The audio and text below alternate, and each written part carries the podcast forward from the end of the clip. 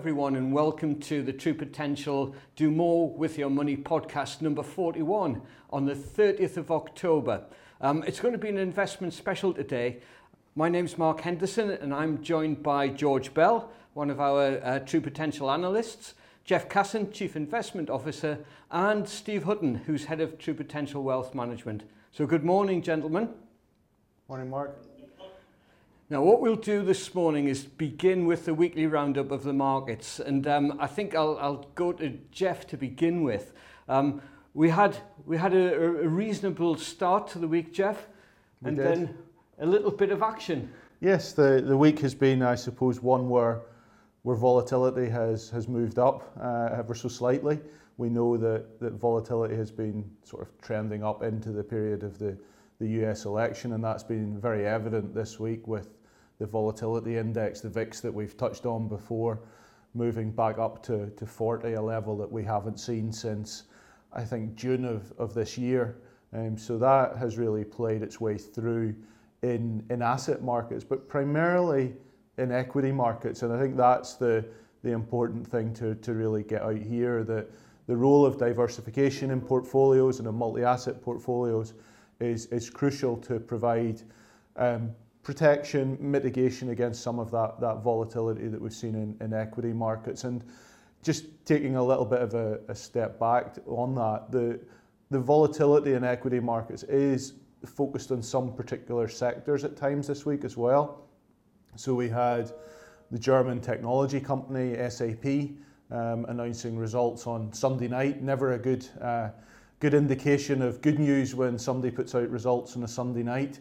Um, and lo and behold, it was a bit disappointing for the market, and we saw that that, that stock fall some 20% on the day. And that has provided a bit of a precursor to what we've seen through the week with some of those areas of the equity market that have performed well uh, being more more volatile as we, we've, we've seen. And then overnight we had um, a large number of the US technology companies reporting as well. So that'll be something that I'm sure we can come on to and, and discuss. But just looking at other asset markets over the course of the week, equities, yes, where the volatility has been. We didn't really see that in, in bond markets. Bond markets are relatively unchanged over the course of the week with uh, sovereign yields pretty stable. Uh, US sort of around 80 basis points and UK gilts sort of in and around 23, 24 basis points over the course of the week. Currencies been a little bit about dollar strength, and we've we've we've seen that play out again. Bit of risk in the market. People focused in on on the dollar for a, a degree of, of, of protection, I suppose, just that normal flight to, to safety that, that we see. And then the other area where there is sort of negative or downside is, is in the oil market. Oil has been very volatile this year, and just as we've seen uh, lockdowns being increased um, in Germany, France, even where Steve is, he's now, now locked down more. Uh, the demand for, for oil has been coming under a little bit of pressure, and that has started to, to play into the, the oil market. We've seen a bit of weakness uh, this week. It's interesting because we've had meetings with a couple of the managers this week, some in-depth um, meetings. One of them who, who focuses on the UK market, Jeff, and a, another that is a fully diversified um, manager. And their view on the, the, the COVID situation was, was a little bit different.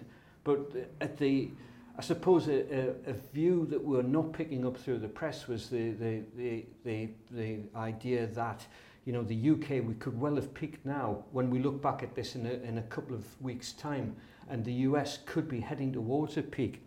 And there's a lot of different, different yeah. things. I know you said yeah. at the moment we're right in the middle of yeah. lots of lots of different factors which are Yeah, affecting the markets. I think that's that's right, and it, you know if we look back to, to March as well, how things have really evolved from there, and you think about test and trace here in the UK, many other places, the data is very different, and I think that's the the, the, the key thing that we need to take a a step back and just look at what the, the data is telling us. And th- yes, infection rates are rising, and we see that.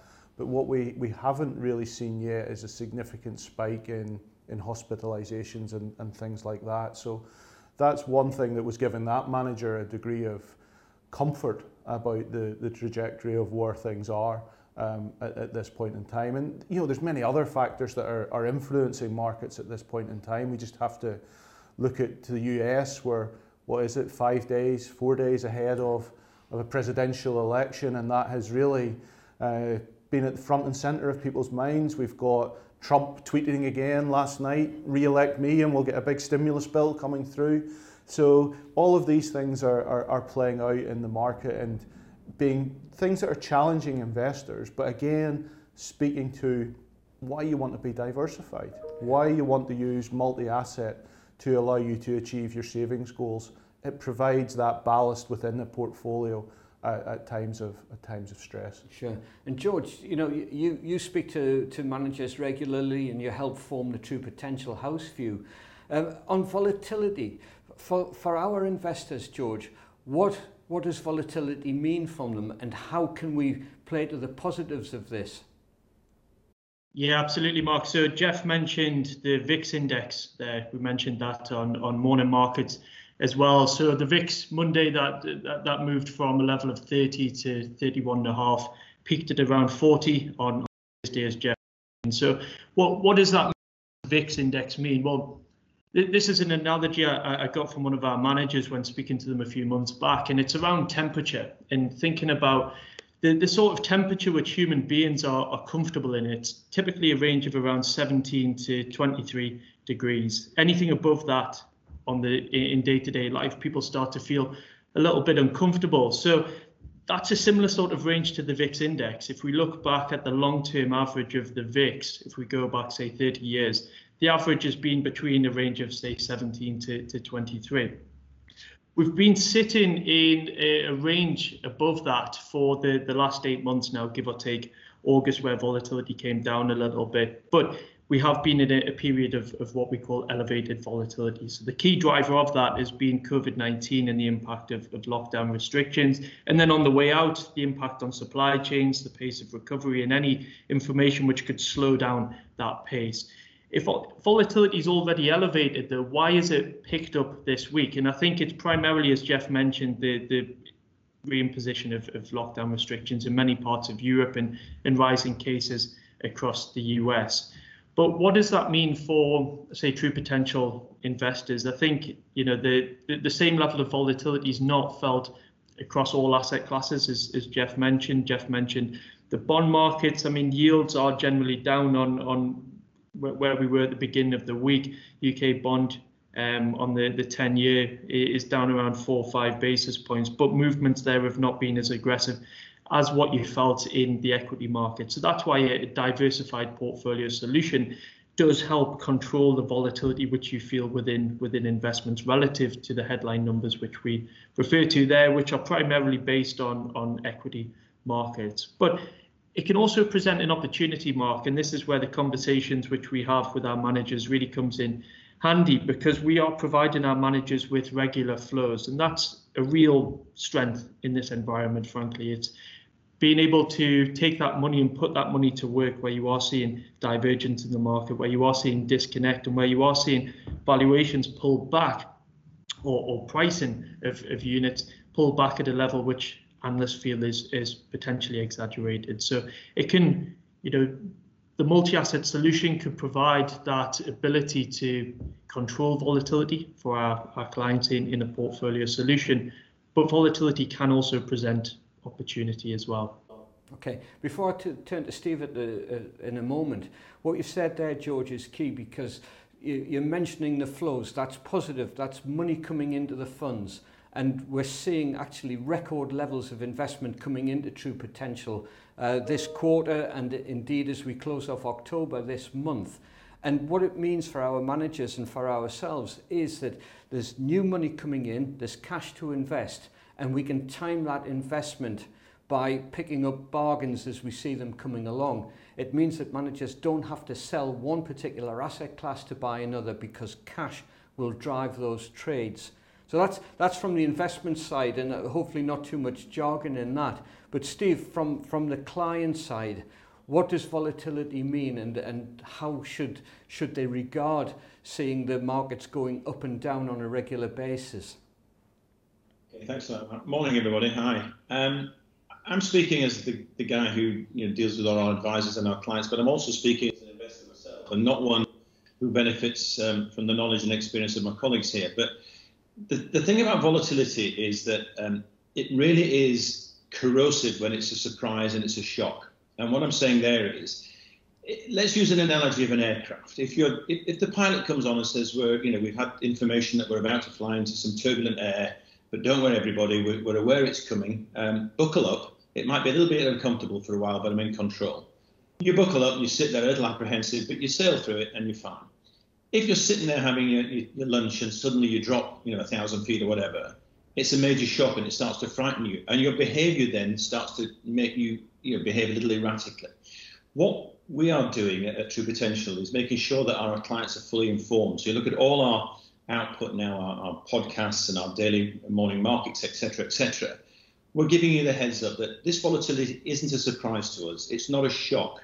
You know, we're positioned accordingly. We're positioned both from a, an asset class perspective, but also from a geographic perspective. Because if you look at um, historically, we've always, you know, when, when the markets have had turbulence and had a drop, we've had to wait quite a few years for the next one to come along everything seems to work a lot quicker in this modern world. So we've actually got March as a template and a benchmark to look back at and say, okay, we saw what happened in March.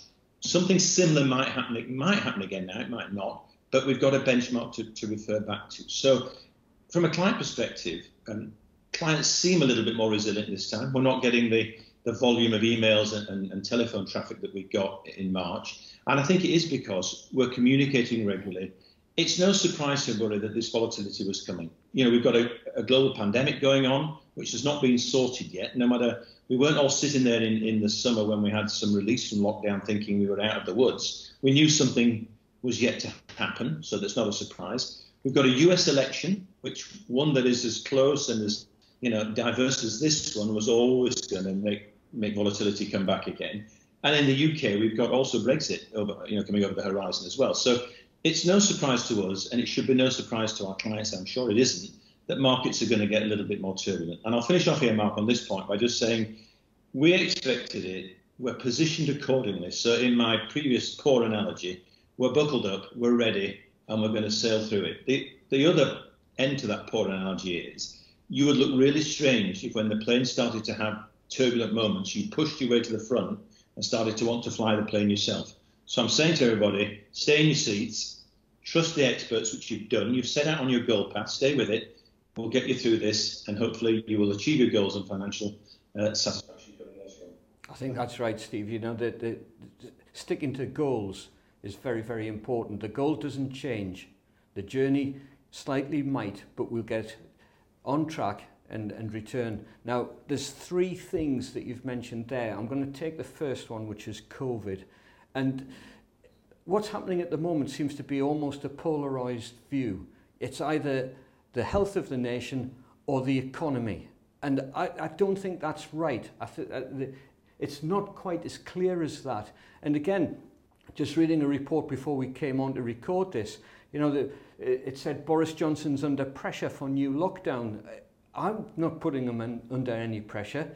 I'm sure Jeff's not. Steve, you're under tier three at the moment, so you're not after any further lockdown. But lo i want to try and examine this and challenge that uh, uh, view that it's either health or economy. And Jeff, you know, I'll hand that one over to you.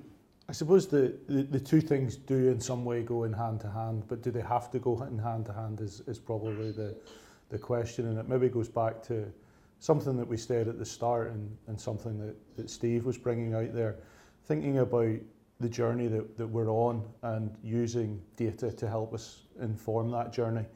And if we go back to the, the political dimension, I suppose the start of the rhetoric was that, well, it will be driven by the data. And then the data started to tell us something different, and then we got an interpretation of that. If we think about our approach, it's about taking a diversification and a diversified view of what's happening, bringing in various different sources of information to think about how we construct portfolios and how we build that. And I think that's what we, we want to get a di- diversification of views into to the mix as to, to what is the, the right approach. Now, that right approach could be anything that's on the table today, but we can look to other countries, and we can look to, to Asia, I think, to get some sense of how they have managed to, to navigate their way through this. And if we think about how, you know, South Korea, for example, even Japan, uh, China, etc., have dealt with this, they have, have dealt differently. And they have seen uh, economic recovery come back faster, one would argue, than, than the UK and, and Europe. And they've also been re- able to reopen um, their economies faster as well. So there was a lag to, yeah. to services coming back, um, but it, it, has started to come back in Asia. So there is a there is a challenge between the politics and and and the economics, and we're very much aware of that. And I think you know to, to build on what what Steve was discussing there, through this whole period, we've been sort of discussing how we view it through four different lenses, for want of a better way to describe it, and looking at COVID as being one of those, but thinking about you know infection rates, mortality rates, and then where are we with health advances? We go back to March. It was kind of unknown. How does one treat this? What do we do?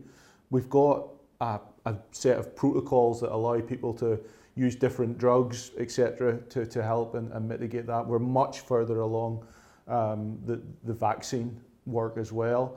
We've thought about what does it mean from a, a, fiscal and a monetary perspective, how does that interact? So that's another view that we've taken on it. We've looked at how economies have recovered, and that's a, another lens that we look at. And then political risk, you know, that's that's evident for us all to see. But those are the four lenses, if you will, that we've looked at it.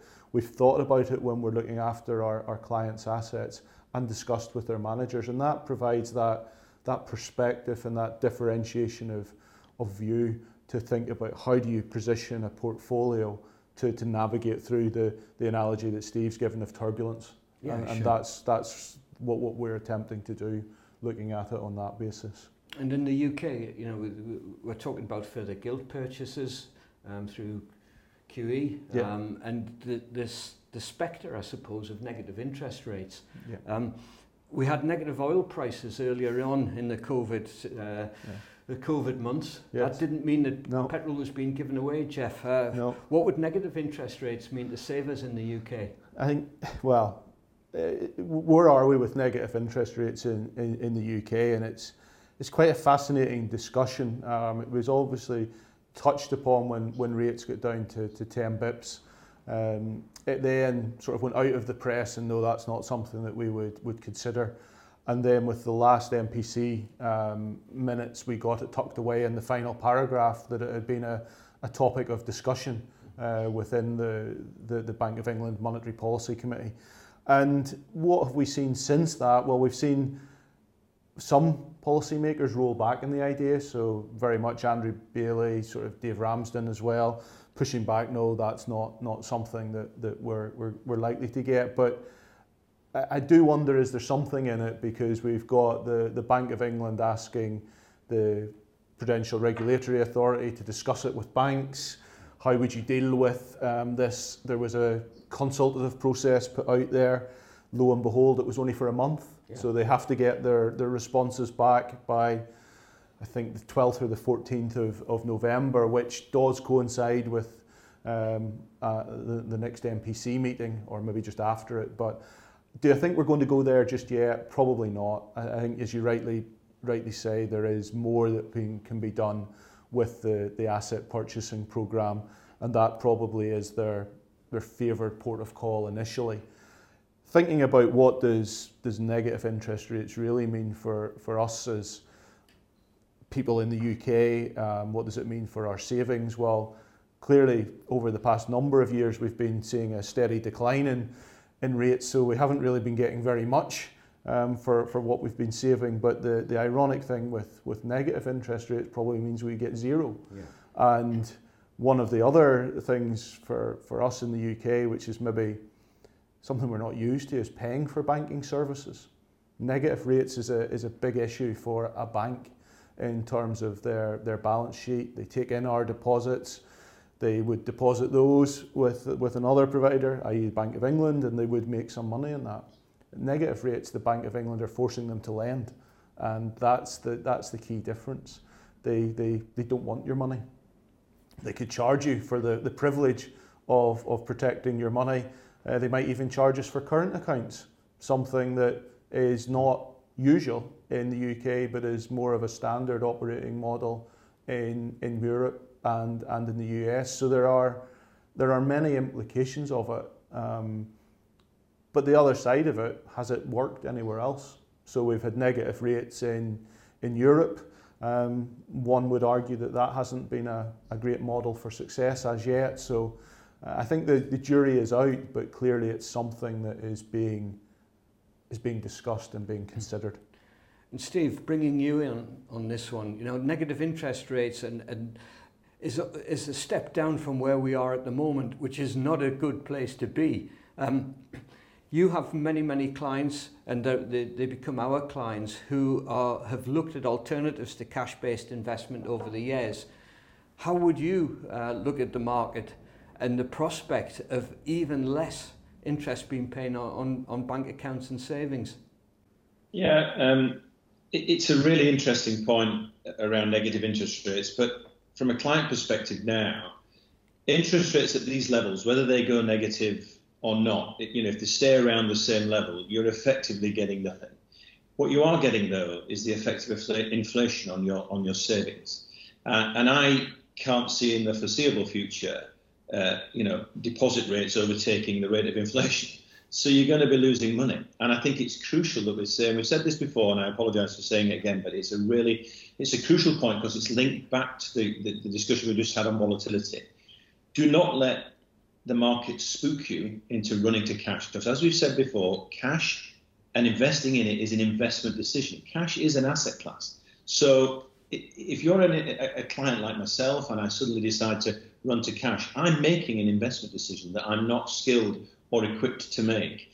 And in doing so, I would be investing in an asset class that's got, you know, guaranteed almost to make sure I lose money going forward. So I would counsel everybody, please you know, leave your money with the experts. Don't be tempted to run to cash. I think you know a lot of our clients have investments, but they also have savings, and and they're consciously looking for other ways of, of investing to get return. Now, if you look at all our investment propositions at, at True Potential and True Potential Investments, you've got all varying different degrees of risk. So you can go in at the cautious end where you take a little bit of risk, but you hopefully then outperform, you know, a cash investment. So come and talk to us, talk to your advisor, because there are alternatives out there. And it's not all in. You know, you don't have to go all in in a high aggressive equity only based fund where you know you're sitting every day watching the TV, um, you know, and you're frightened. Go and you know have a discussion with your investment advisor and talk about the right route for you because I'm pretty sure it's not cash, um, and the, and the future for cash is is not king. You know, it's going to be it's going to be a difficult asset class to make any money in strangely enough, uh, over the next few years. And Steve, you, you mentioned goals as well earlier on. It's all to do with client goals and, and, and achieving those, which cash won't do. It's not. And, you know, the best way to achieve your goals is obviously to set them and stick to them. But when you're, when you're trying to achieve your goals, you've got to look for every opportunity you get in the market. Now, we know what's happening in the investment world. We're outsourcing that to our professionals uh, you know, Jeff and, and, George and the team and yourselves, and then our underlying managers. But you can help yourself as well. The government gives you very attractive still, um, you know, allowances on against tax for certain types of savings. Now, if I could say to you all, I can give you an investment that will guarantee you will get a 25% return or even a 40, 45% return, you probably take it. Well, I can do that. You should invest into your pension. So go again and see your advisor put money in your pension and you will get a really generous tax refund, tax rebate at this stage. That won't be available forever. So again, in the strongest possible terms, these are always discussed when the government's balance sheet is looking very stretched. They're looking at how they can take these allowances away. And I'm, you know, we say this every year, but it's getting ever more, you know, important and ever more likely that they will take away some of the very attractive pension benefits we've got. So get in, invest in your pension while you can, and you'll get this tax rebate from the government, which gives you an immediate lift on your on your investments. You know, 25%, crikey, that's a significant input. So I would, you know, in the strongest possible terms, as I've said, get your tax allowances used up every year while you can. Absolutely, Steve. I couldn't uh, agree more with you there. And I've just seen George take a drink, so I think I'll um, bring him in now and, and ask him. You know, you, you mentioned before uh, the positive cash flows going into our funds, George, but the managers that we have and ourselves, we can hold a little bit of cash in the funds ready to invest. So have you have you picked up anything from the managers you've been speaking to over the last week, say, or the last month, where they're, they're holding a little bit more cash ready for investment? Yeah, you, we, we, we did see that earlier in the month. One of our managers in particular has um, been taking a, a view which is to lean into some of the areas which they see recovery in. So some of those areas such as the emerging markets, areas such as Japan, and they've been doing this incrementally. So it's a really focused approach. They understand the level of risk they want to be taken, the level of market beta as we, we would refer to it as, and the point in which to access that. So we've seen waves in which they've been holding back on some of the cash flows. And then over the week, we've seen that being deployed. So in our morning meetings, each day we, we look at the trades which are being enacted by our fund manager. So we've got that absolute transparency and we can see that money being put to work. That's not just with that one particular manager. We've seen examples elsewhere. But what that's demonstrating is the, the active nature of, of the managers we work with their ability to set strategy, not intraday. This is a longer term strategy, but using that that cash flow in, in, a positive way to, to get them there and using that volatility as a stepping stone. Yeah, so I think, I think that's sorry, just, just to, to build on that. I think that's the crucial point that going back to where the, the conversation has been that these managers are working actively, they're deploying cash when they see see opportunity to do that. One of the big challenges for each of us as an individual is that if you do go to cash, what's your catalyst for getting back in? And we know that the market has been volatile, and we know that when you're you're out of the market and you miss some of the, the, the better days, it has a very significant impact on your ability to achieve your goal. So these our managers through our solutions are actively managing it and looking for opportunities to, to deploy cash when it when it is the right thing to do. And I think that's crucial when one thinks about how we, we save, how we achieve our savings goals, but also why it's important to, to stay invested, but stay invested in the, the products that are right for you, as Steve says, across the, the risk spectrum, but, but keep invested and let the managers take the, the action that's required. Yeah. and Jeff, you know, before we leave the UK and move across to the US, have there been any real Brexit developments which have affected the funds or the portfolios this week? Not not massively this week, thankfully. Um, it seems like one of these things in the when I'm doing the morning markets video, it's well, will I talk about Brexit today or will I not? Because there seems to be a headline that you can grab or you can hear somebody has said something over the, the course of the, the week. But what do we know? We've got discussions, it would appear, ongoing again with Europe or until somebody decides to stop them again. Um, we got the trade deal um, penned and signed with, with Japan that was put on the table um, earlier in September, so that's done. Um, now we just need to, I suppose, get the rest finished and, and kind of move on. I think we would all be quite sort of pleased if this was a topic that, that wasn't on the agenda. Um, and we had, why do I say that? Because we would like some clarity. Yeah. Business would like clarity as to how they're going to operate, be it with a deal or without a deal it's just clarity. Yes. And, and that's probably the, the important thing that we would like to achieve at, at some point in the coming months. Now then, clarity. Turning to next week in the US election. Um, so certain data points are pointing to um, improved US economy, which many people f- think favour Donald yep. Trump and the Republicans. Um, others are saying that that the perceived market risk with the Democrats moved with Joe Biden's uh, nomination. Where are we at the moment? Well, we're, we're coming into a crucial weekend of, of campaigning by both in, in a number of the, the swing states in the US. We've seen both candidates um, be in Florida um, over the past couple of days to try and um, swing the vote one way or the other there. Florida is a, a pretty crucial um, state, given it's the electoral college system in the US. I think there's 29 electoral colleges in, in, in Florida, which can be very important um, when it comes to the, the conclusion of this uh, next week.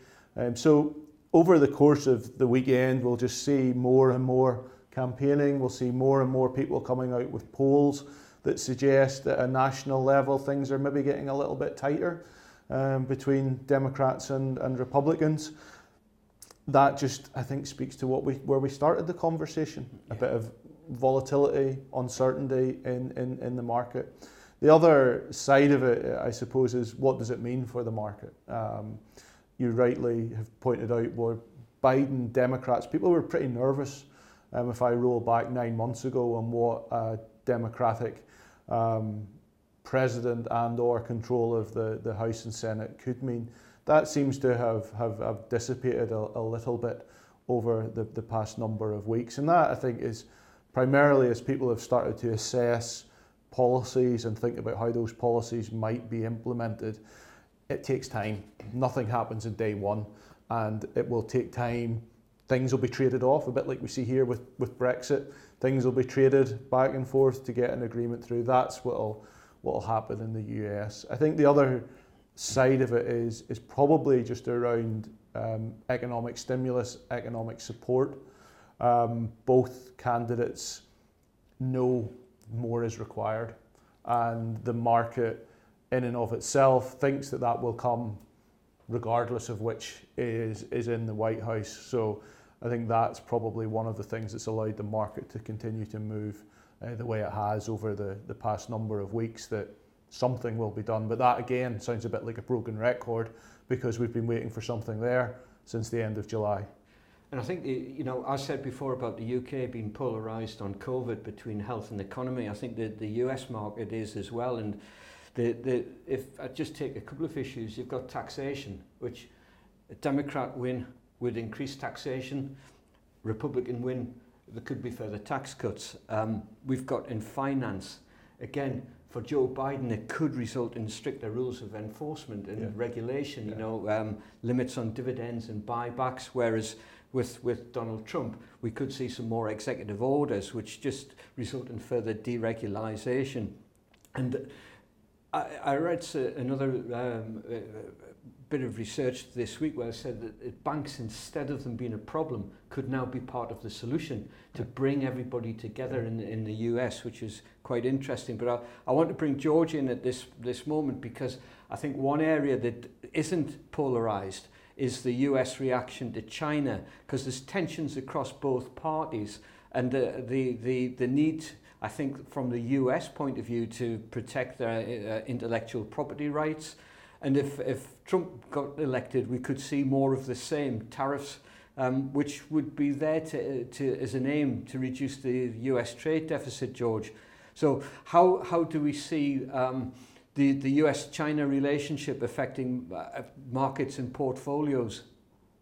Well, it's a, it's in, interesting time in the, the question mark because this week it's um, the, the, the 14th China five-year economic plan. So they effectively set policy, investment, uh, you know, economic goals. And George, George, could I just interrupt and not to throw you off your your your, um, your story there, but last night George was staying late because we'd asked him to look at the five-year plan, and it was after what about 6:30 where George's head went into his hands when he realized that the, the release was all in Mandarin, so he stayed late. I'd, I'd love to say I learned very quick how to read Mandarin, but, uh, but uh, I, I also found a translator as well, so that came in pretty handy. But um, yeah, so, so we started to get information coming out last night, and, and the information has been fairly moderated, and that's because of a lot of what, what China are planning to do over the next five years is what they call dual circularization, which is really all about increasing domestic consumption in China. It's investing in China. It's investing in China's infrastructure, defense systems, um, medical innovation, technology. So there's there's a lot of work which will be going in, which is China focused. That has the potential to to really upset the US. And and you know we saw this back in 2016 when Made in China started to come about. Donald Trump was very much on the front foot in attacking that. I think you know as we as we look to the impact which uh, trade with on trade in China with the Democrats or, or, or, the Republicans. I think the general consensus is the Democrats will take a less abrasive approach Um, they'll be they've both got the same objective. I think you know markets were a little bit surprised to see you know Joe Biden. He's he's, he's no free market trader. He, he is looking to to develop America and develop America's infrastructure um, and scale globally. So he will be pushing back, but arguably in, in a less aggressive approach than what we've seen under the Trump administration so far.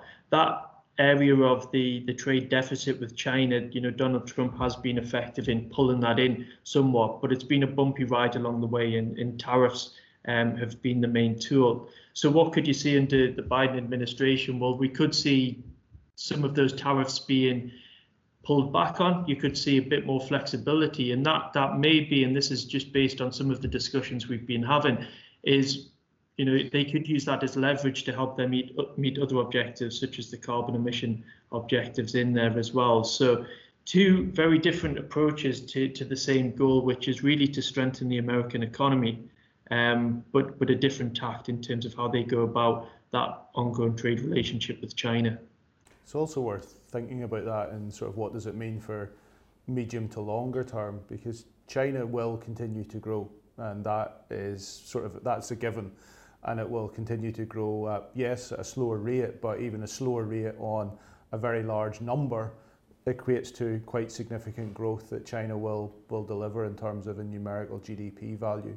So at one level yes we can hear what the, the politicians have to say and it does go down well with their, their various electorates. But then there is a need to find out or to find a way to actually interact with China in a way that is is important for the US because the US and China's trading relationship is so important and it's so important to the global economy. So it's how the, the global economy finds a way to work with China as well, which will be crucially important and that that is something that we all and our, you know we discuss with our managers on a regular basis.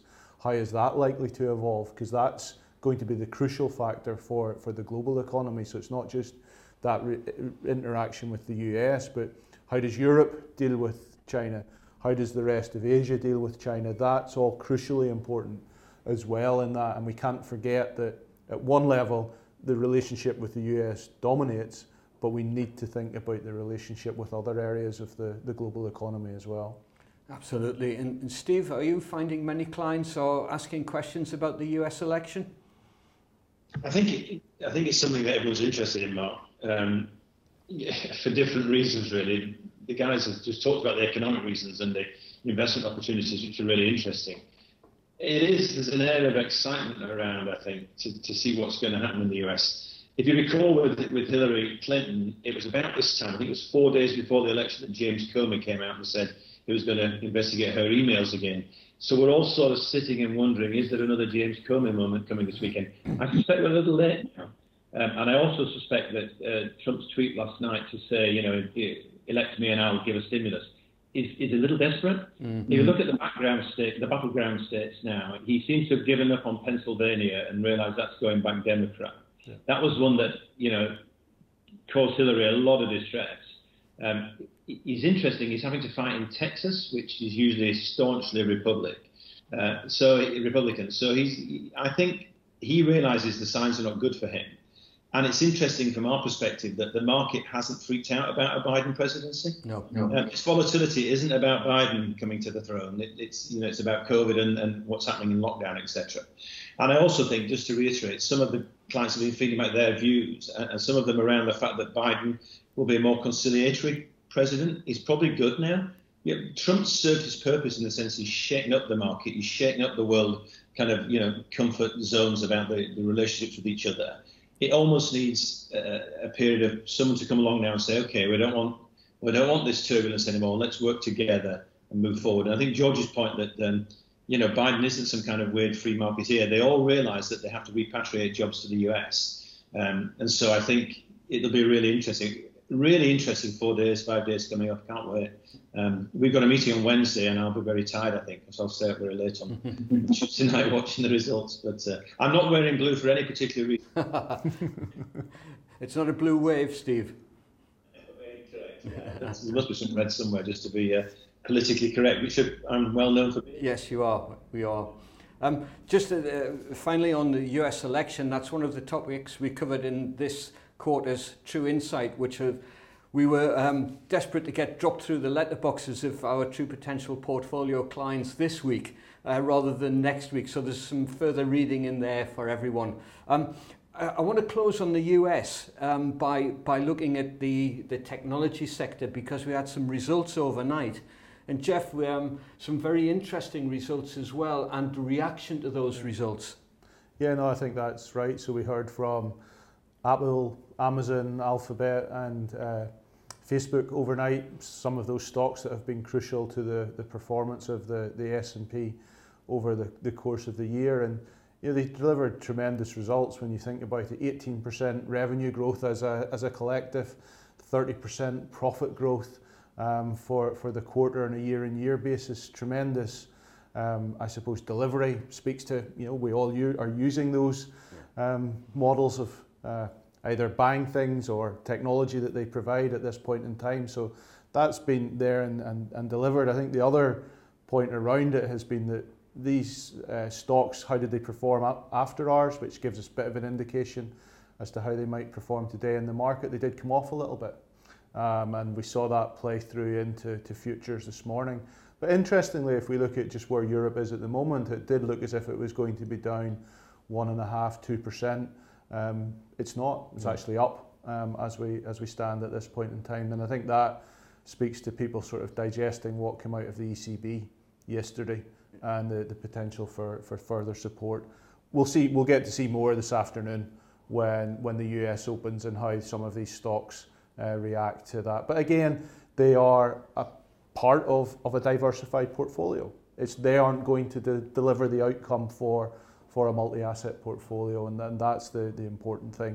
You have exposure to them, but we don't have an outsized exposure to them within the portfolios. And Jeff, the terms after hours, I mean, it, it sounds a bit like a, a, a lock-in, as, as, as most of us would, would actually welcome being able to go to the pub, never mind having a lock-in. But after hours, explain. Yeah, it's, so once the, the equity market closes in, in the US, there is effectively another market that starts to open up after that, and within that you can get trading of, of some of the securities on the market. Not all of the securities, but typically you do get a good, re, a good indication from that market when a company has reported results. It allows you to see just the initial assessment, the initial takeaway from investors, whether you get a positive or a negative move.